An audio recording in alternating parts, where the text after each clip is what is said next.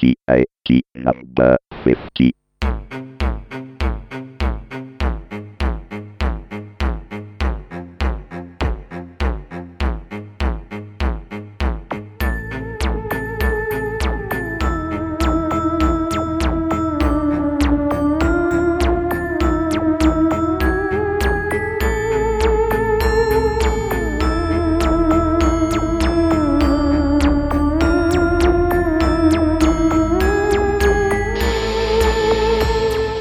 Questo episodio imprevisto di Tecnica Arcana Telegrafica parliamo di Google mette fine alla diatriba sulla licenza di WebM. Ora è open source e compatibile GPL. Ma cosa ci riserverà il futuro? La sindrome di Facebook miete un'altra vittima eccellente, la Mozilla Foundation, che lancia in tutta fretta Sudo Social, un eh, social coso che ancora ho difficoltà a capire a cosa possa servire, ma magari mi darete una mano voi a farlo. Lentamente continua la campagna virale per Super 8 e continua nel migliore dei modi per noi geek, ancora denso di oscuri misteri e riferimenti molto molto tecnici. La BBC rilascia la prima di quattro avventure grafiche in 3D dedicate al Doctor Who e a me viene una gran voglia di emigrare. Tutto questo e poco altro ancora perché la puntata sarà molto breve, tra pochissimo su Tecnica Arcana Telegrafica numero 50.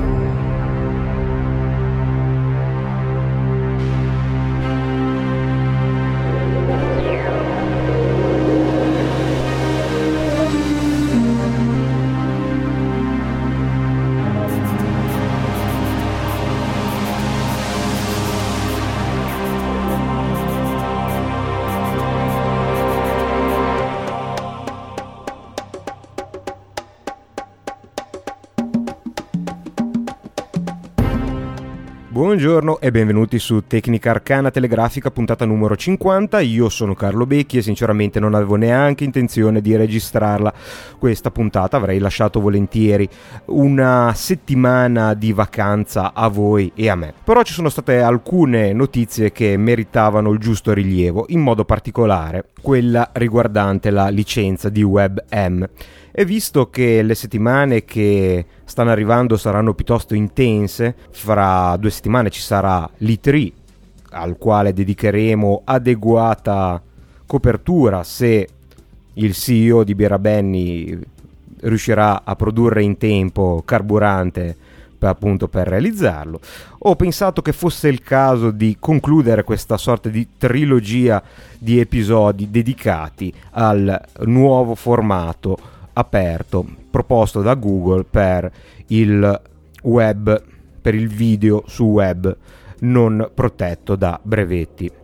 E allora puntata molto breve, eh, ricca di aggiornamenti su temi che abbiamo già tra- trattato e con alcune riflessioni sparse. Prima di tutto ringrazio come al solito per il feedback degli episodi precedenti, soprattutto per chi mi ha rincuorato di non essere il solo a viaggiare troppo nella fantasia con gli eventi di questi mesi, ma come dicevo, invece che festeggiare la cinquantesima puntata di Tecnica Arcana Telegrafica, cerchiamo di arrivare subito al sodo. Allora, si è conclusa la prima parte dell'avventura di WebM, cioè quella legata allo status di questo progetto.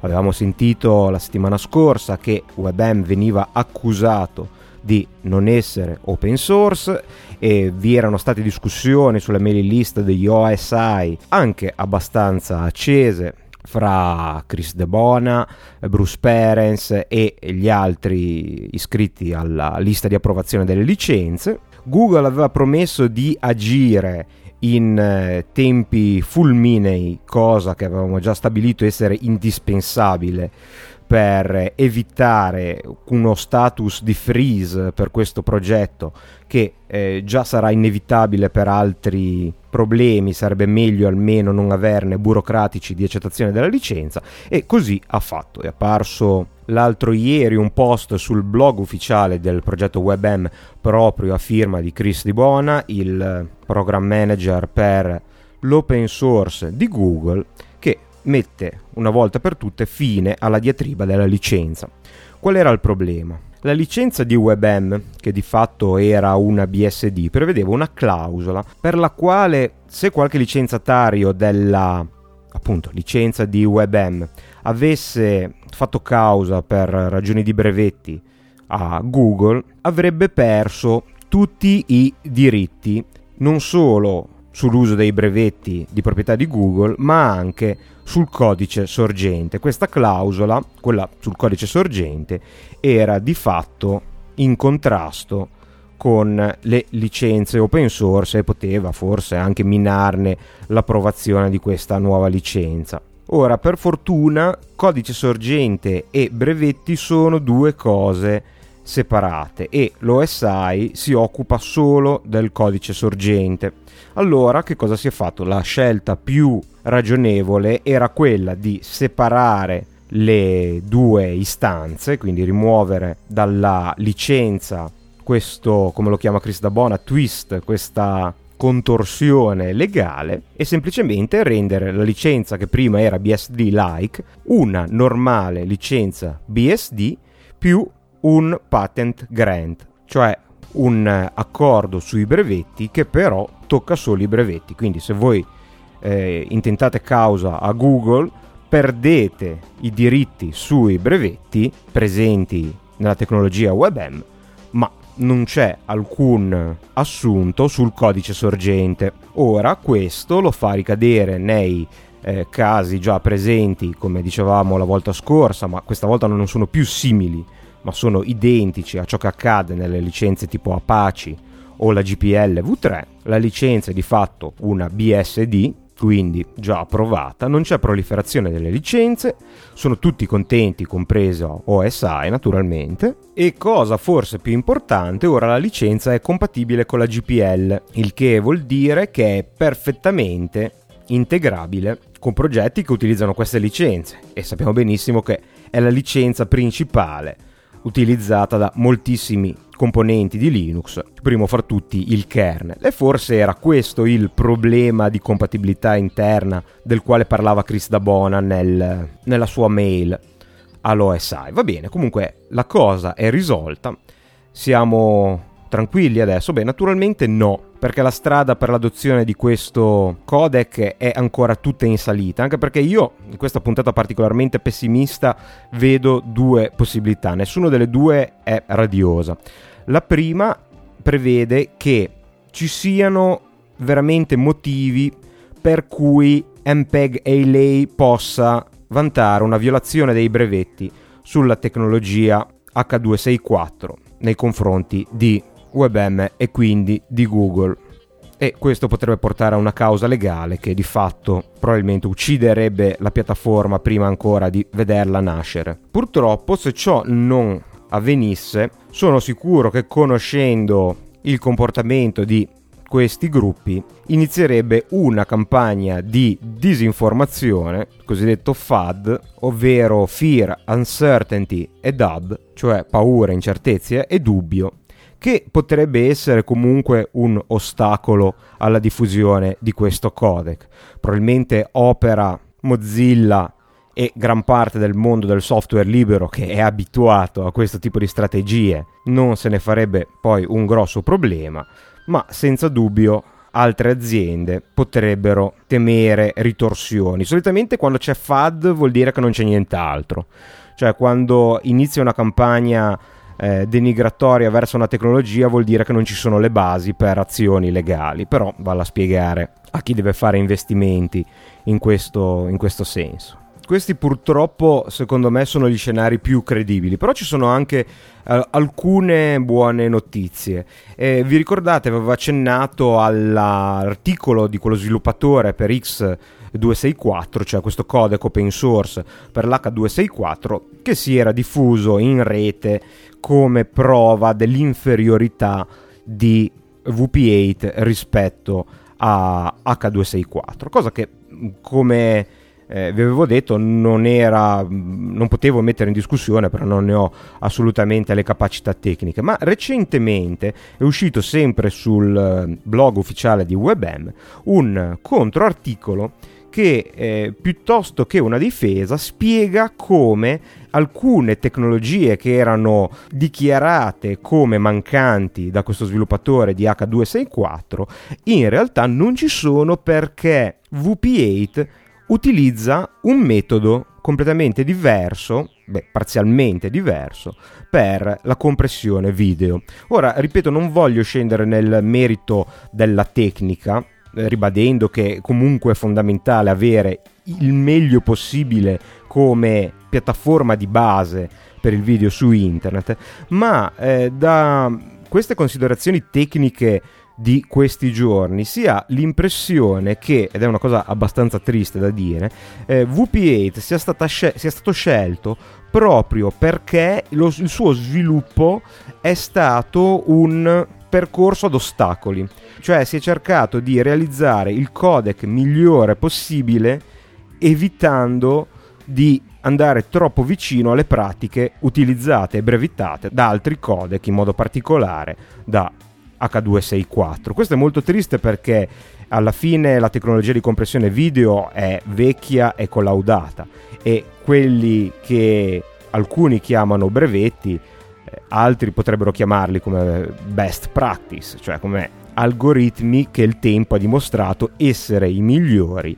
per fare una determinata elaborazione. E questo purtroppo porta ancora alle affermazioni di MPEG e lei che dicono che praticamente qualunque codec video non può prescindere dai brevetti da loro detenuti. E questo purtroppo sembra essere vero visto che di fatto in passato sia Apple che Microsoft che avevano entrambi i loro codec sono stati costretti praticamente a diventare parte di questa associazione. E nella tristezza di sapere che se questo fosse vero, ci siamo giocati un'intera fetta di un settore dell'informatica, quello del video, almeno consoliamoci che questa battaglia, indipendentemente da come andrà per il WebM, sarà un precedente.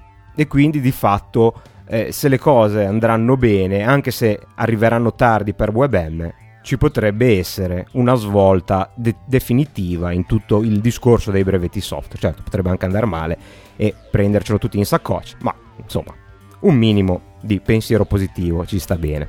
In fondo è la cinquantesima puntata di Tecnica Arcana telegrafica.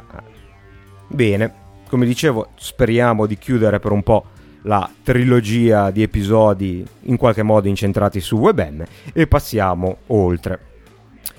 Facebook, Facebook e la privacy, Facebook e l'improvviso terrore, Facebook e la campagna per la deiscrizione che non è andata particolarmente bene, Facebook e la necessità di avere un social network completo, almeno per una certa tipologia di utenti. E tanto per cominciare, non so se l'avete notato, ma recentemente non parlo più del gruppo su Facebook, non lo ricordo più, che c'è anche se è presente sempre nei link degli episodi e questo eh, in maniera inconscia eh, vuole essere un invito a non iscriversi appositamente a Facebook per seguire il gruppo nel senso che se siete già iscritti a Facebook eh, e vi fa piacere essere iscritti anche al gruppo di, di, Facebook, alla pagina di Facebook, a me naturalmente fa molto piacere, ma eh, non è una cosa indispensabile per eh, seguire la community di Tecnica Arcana, è solo un modo in più per lasciare qualche commento e per qualche sporadica discussione. Personalmente Facebook non mi spaventa più di tanto proprio perché lo utilizzo in maniera pubblica, cioè in maniera veramente più che in maniera pubblica non lo utilizzo, nel senso che non, eh, raramente posto qualcosa su Facebook, ma dal punto di vista concettuale non è diverso da Twitter che invece è pubblico per natura. E questa campagna contro Facebook, che è importante dal punto di vista della sensibilizzazione sui dati personali, ha portato a alcune vittime eccellenti e secondo me c'è cascata un po' malamente la Mozilla Foundation. Mozilla Foundation ha lanciato in questi giorni, ieri credo, un servizio in super alfa chiamato Sudo Social. Sudo come il comando Unix che permette di eseguire un altro comando con privilegi di super utente e questo dà l'idea che eh, permetta di avere il controllo totale. Eh, dico che Mozilla è caduta un po' nella trappola della crisi Facebook, nonostante sul blog degli sviluppatori si dica esattamente il contrario, cioè questo non è assolutamente un Facebook killer perché questo prodotto non solo è incredibilmente immaturo, ma di fatto è inesistente. Dovrebbe essere, secondo gli osservatori più ottimisti, una sorta di versione aperta di FriendFeed, qualcuno si spinge addirittura fino a Buzz, comunque una sorta di piattaforma per creare live stream, cioè stream di dati completamente aperto, addirittura è possibile scaricare il codice sorgente e installarlo su un proprio server. Il problema è che al momento non fa assolutamente nulla se non permettervi due cose. La prima di importare feed già esistenti, quindi potete prendere eh, feed esistenti, quindi di blog, di Twitter, di mh, mm, Flickr e inserirli in questa pagina che viene aggiornata di continuo a seconda dei post che inseriti nei vari social network. La seconda cosa permette di personalizzare completamente eh, sia l'aspetto grafico che l'aspetto delle funzioni, ma utilizzando CSS e JavaScript, che non è esattamente una cosa alla portata di tutti, ad esempio è fuori dalla mia portata. Infatti la mia pagina che ho provato a fare per rendermi conto di che cosa fosse è così come mamma l'ha fatta, mamma Mozilla. In più non c'è alcuna funzione social, quindi io non posso seguire altre persone, nessuno può seguire me, è solo lì una pagina che viene aggiornata quando si aggiornano i feed, una sorta di aggregatore. Ora non credo ci sia nulla di male a lanciare un nuovo prodotto anche immaturo, ma ho forti dubbi che se non ci fosse stato tutto l'affair Facebook, eh, questo annuncio sarebbe stato così anticipato, anche perché ciò che si ottiene è che la gente, come ho fatto io, si eh, accalca a provare il nuovo servizio e vede che di fatto non c'è niente e se lo dimentica. C'è un post di Austin King con tante belle promesse, ma mi sembra in una fase così embrionale che difficilmente potrà avere sia un futuro di, di, per sé e sinceramente eh, non vedo neanche come possa essere una base per costruirci qualcosa sopra, è talmente basilare che se qualcuno volesse creare anche un progetto open source, forse farebbe prima partire da zero. Comunque, l'iscrizione è indolore, accetta un account OpenID, quindi si fa in un attimo.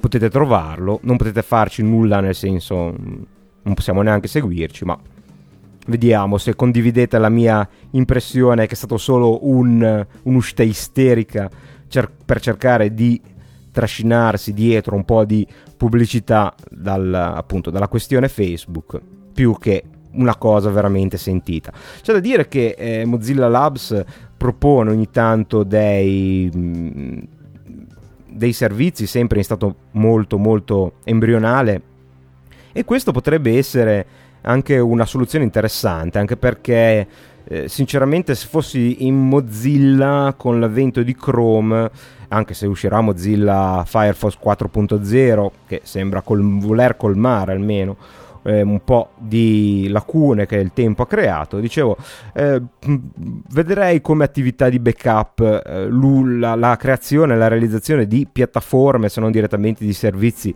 per il web sociale. Insomma dal mio punto di vista Thunderbird si è un po' perso per strada la versione 3 2.0 è veramente, almeno su Linux, di una lentezza esasperante e Firefox, c'è chi dice che non arriverà mai al famoso 25% di market share e effettivamente la crescita di Chrome eh, sembra essere un ostacolo, però e quindi avere un'attività di backup senza dubbio non farebbe male alla Mozilla Foundation. In effetti uno dei punti che Austin King fa con decidendo la forma che prenderà il eh, progetto è proprio espandere la diversità della Mozilla Community che in questo periodo mi sembra una cosa molto saggia da fare. E passiamo a Super 8. il eh, film di J.J. Abrams che mostra di avere, almeno nella campagna virale, un occhio di riguardo per noi geek. Vi ricordate l'emulatore di PDP-11? La cura nei dettagli di questa campagna in modo che noi che viviamo di pane e tecnologia non si possa avere appigli per criticare, cosa che forse è più nell'immaginario che nella realtà. So, I Simpson eh, hanno costruito interi episodi su questa storia che i geek devono essere puntigliosi all'inverosimile su serie televisive, tecnologia, eccetera, eccetera. Vabbè, comunque la campagna continua e continua sempre con una cura eccellente al mondo tecnologico. Cosa è successo in questo brevissimo aggiornamento? Bene, sul sito Scariest Thing I Ever Saw, la cosa più spaventosa che abbia mai visto, è apparso sul desktop di quel KDE 1.0 una nuova cartella. Questa cartella si chiama Bragen 14 e mm, naturalmente hanno subito immaginato che contenga eh, un file che effettivamente si chiama expcnv.dat che possa essere utilizzato eh, per farci qualcosa attraverso l'emulatore di PDP-11. C'è stata qualche difficoltà all'inizio perché il, eh, questa, questa, cartella doveva essere montata come device all'interno di un emulatore, quindi doveva essere visto come disco e sembra che il, eh, l'autore di Super 8 News, questo blog che cura un po' le novità per il film, quindi al momento della campagna virale, non abbia molta dimestichezza, infatti doveva essere montato con il percorso completo, quindi slash desktop slash Bragen 14 slash xpcnv.dat. Cosa succede quando si monta questo dispositivo? Si sente un audio molto molto strano. Questo.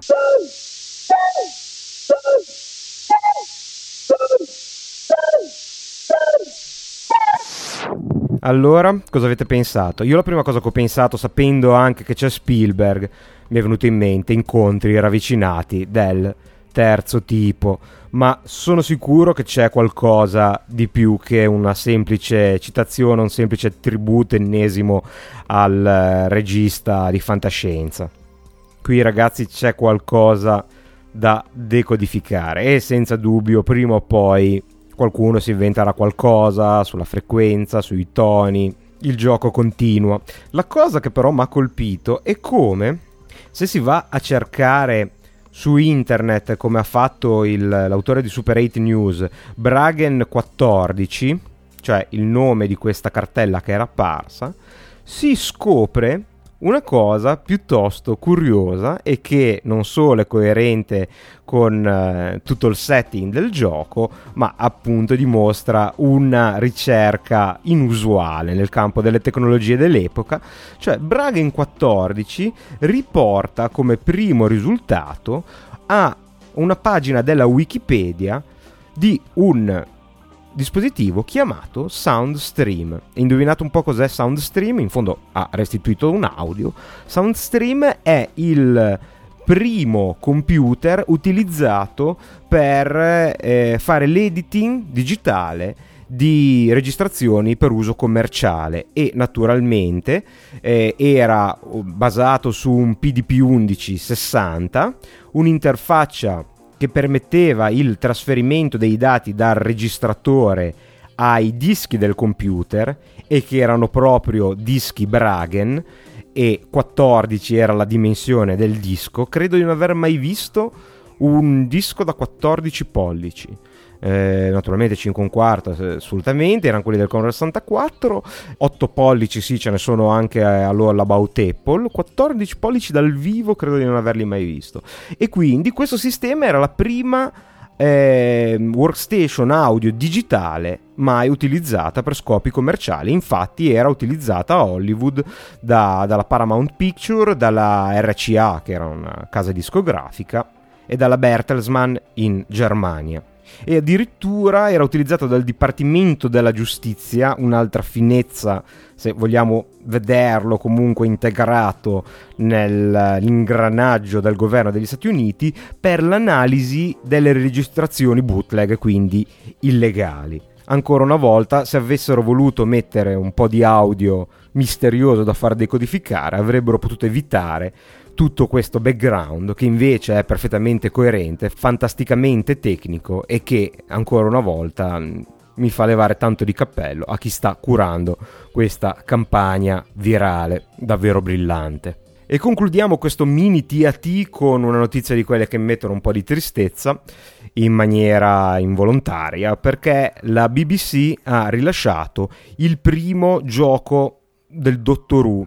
È un'avventura grafica eh, tridimensionale con la grafica piuttosto curata e ha come protagonisti i modelli tridimensionali di Matt Smith e Karen Gillian, cioè l'ultima interazione sia del dottore che della sua assistente, che della sua assistente, della sua compagna, Amy Pond, e sarà il primo di una serie di quattro. Un gioco, dicevo, in 3D e disponibile purtroppo solo nel Regno Unito.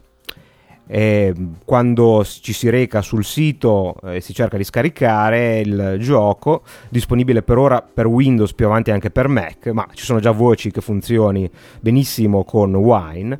Eh, vi, si viene avvisati che insomma il gioco non è disponibile se lo si scarica fuori dal Regno Unito e che bisogna aspettare a giugno perché probabilmente sarà in vendita per chi non è cittadino britannico.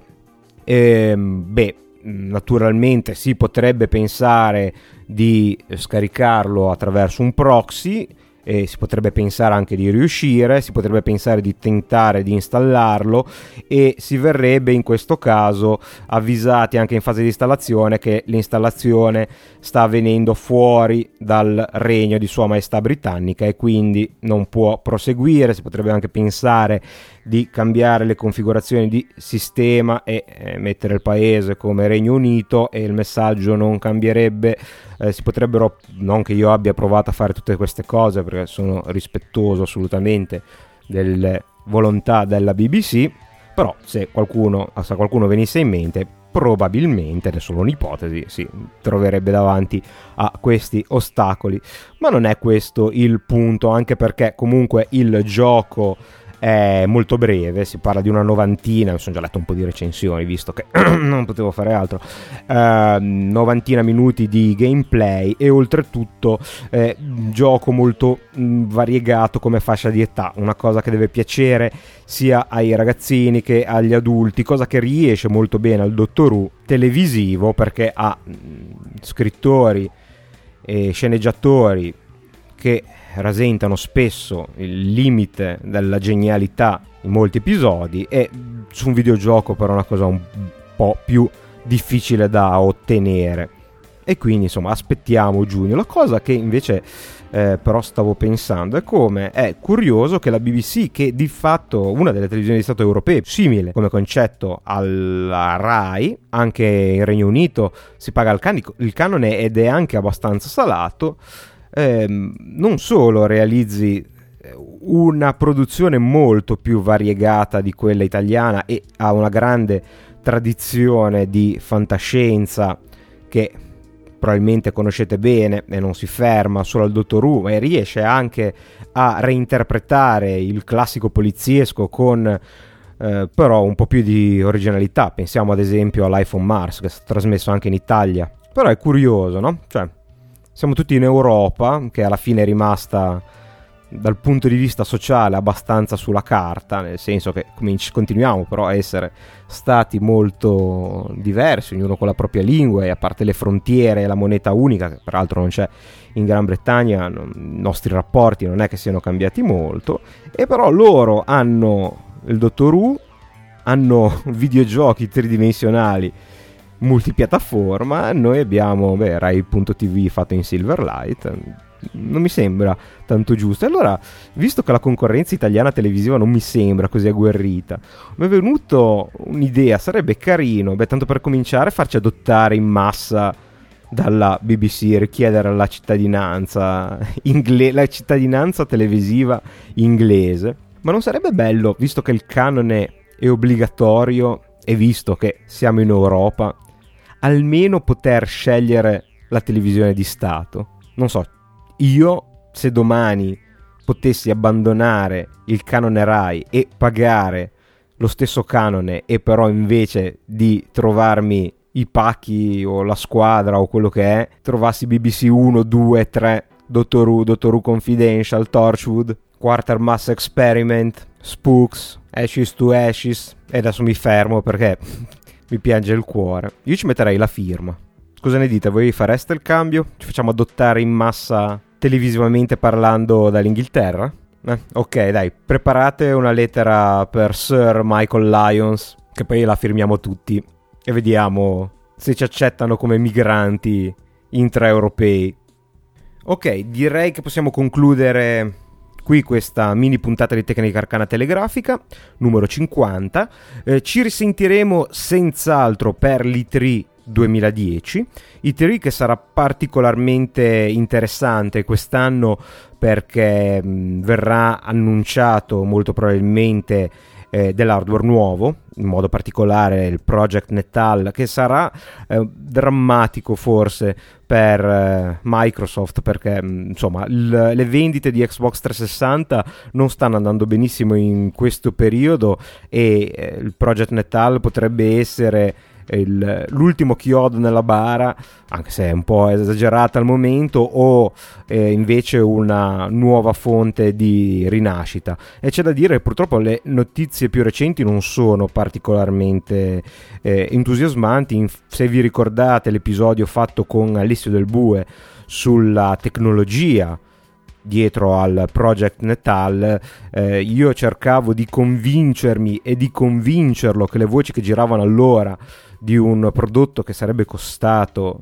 eh, intorno ai 50 dollari, comunque sotto i 100 dollari, eh, era possibile. Lui che sa bene, in quanto ricercatore di visione artificiale, eh, il costo dell'hardware e dei dispositivi che sono presenti al eh, progetto Netal, se ricordate, era molto molto più scettico e pur non escludendo che in perdita si può fare tutto, non credeva che il prezzo sarebbe sceso sotto i 100 euro. Purtroppo aveva ragione lui, a quanto pare perché le voci parlano di 149 dollari e, e che decisamente è un prezzo che potrebbe portare fuori dalla portata dell'utente occasionale, che è stato il successo del Wii, questo dispositivo. Quindi vedremo che cosa verrà annunciato. Sono anche abbastanza preoccupato per il Nintendo DS, anzi, il Nintendo 3DS, questa nuova versione della console che alcune voci danno potentissima dal punto di vista della grafica, ma a me ciò che preoccupa è l'aspetto 3D che ormai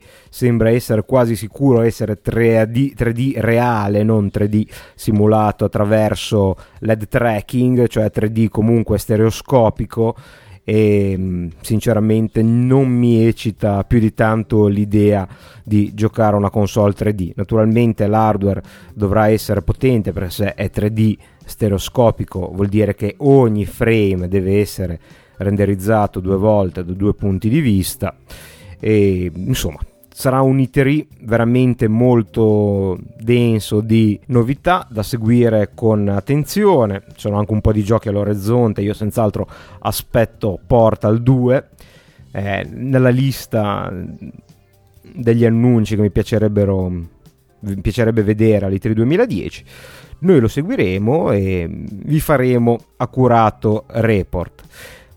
Poi usciranno prima di agosto ancora un paio di episodi che sono ancora in lavorazione ma dovrebbero essere piuttosto interessanti con la tradizione estiva di eh, spostare leggermente il focus di tecnica arcana su soggetti non off topic rispetto al mondo della tecnologia ma che la tecnologia la inquadrano da un punto di vista un po' diverso. E, e poi andremo un po' in vacanza anche noi Ok, un saluto da Carlo, vi ricordo che potete mettervi in contatto con me attraverso Twitter, twitter.com slash carlobecchi, via email, tecnicarcana-gmail.com e naturalmente lasciando un commento sul blog che trovate all'indirizzo tecnicarcana.com. Un saluto e una risentirci alla prossima puntata. Ciao ciao!